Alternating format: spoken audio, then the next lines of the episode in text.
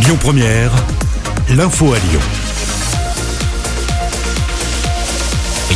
Bonjour Loïc, bonjour à tous. Bientôt une nouvelle opération vaccination au Parc OL. Le groupe Ama Stadium va se transformer en grand centre de vaccination la semaine prochaine.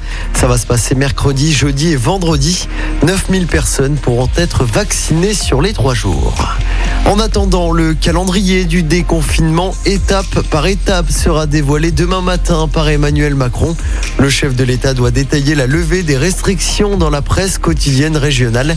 Des réponses sont attendues alors que la situation sanitaire s'améliore selon le Premier ministre.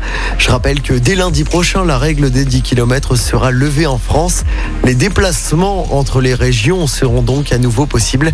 Le couvre-feu, lui, devrait prendre fin le 2 juin prochain. Le personnel des services de réanimation est appelé à la grève à Lyon.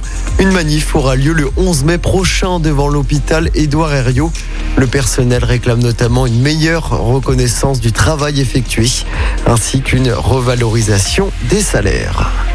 Une reconstitution du meurtre d'Axel Dorier prévue la nuit prochaine à Lyon.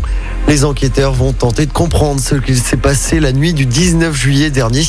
Vers 3 heures du matin, dans le 5e, la jeune femme originaire de Francheville s'était fait renverser par une voiture et avait ensuite été traînée sur 800 mètres. Pour le moment, deux suspects sont mis en cause, dont le conducteur du véhicule. Il est actuellement en détention provisoire. Nordal Lelandais sera bien jugé à partir de lundi prochain.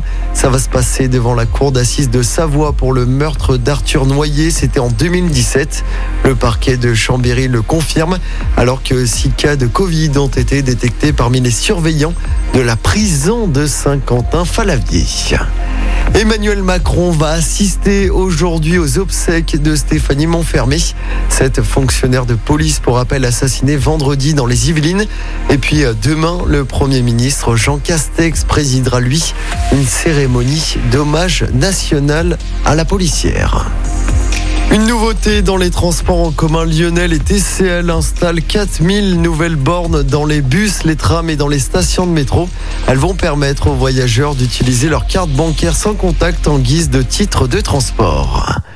On passe au sport en football. Le PSG Paris mal embarqué en Ligue des Champions.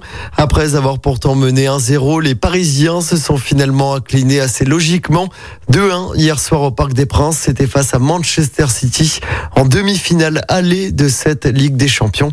Le match retour est prévu mardi prochain en Angleterre. Et les Parisiens vont devoir renverser la tendance. Écoutez votre radio Lyon Première en direct sur l'application Lyon Première lyonpremière.fr et bien sûr à Lyon sur 90.2 FM et en DAB+. Lyon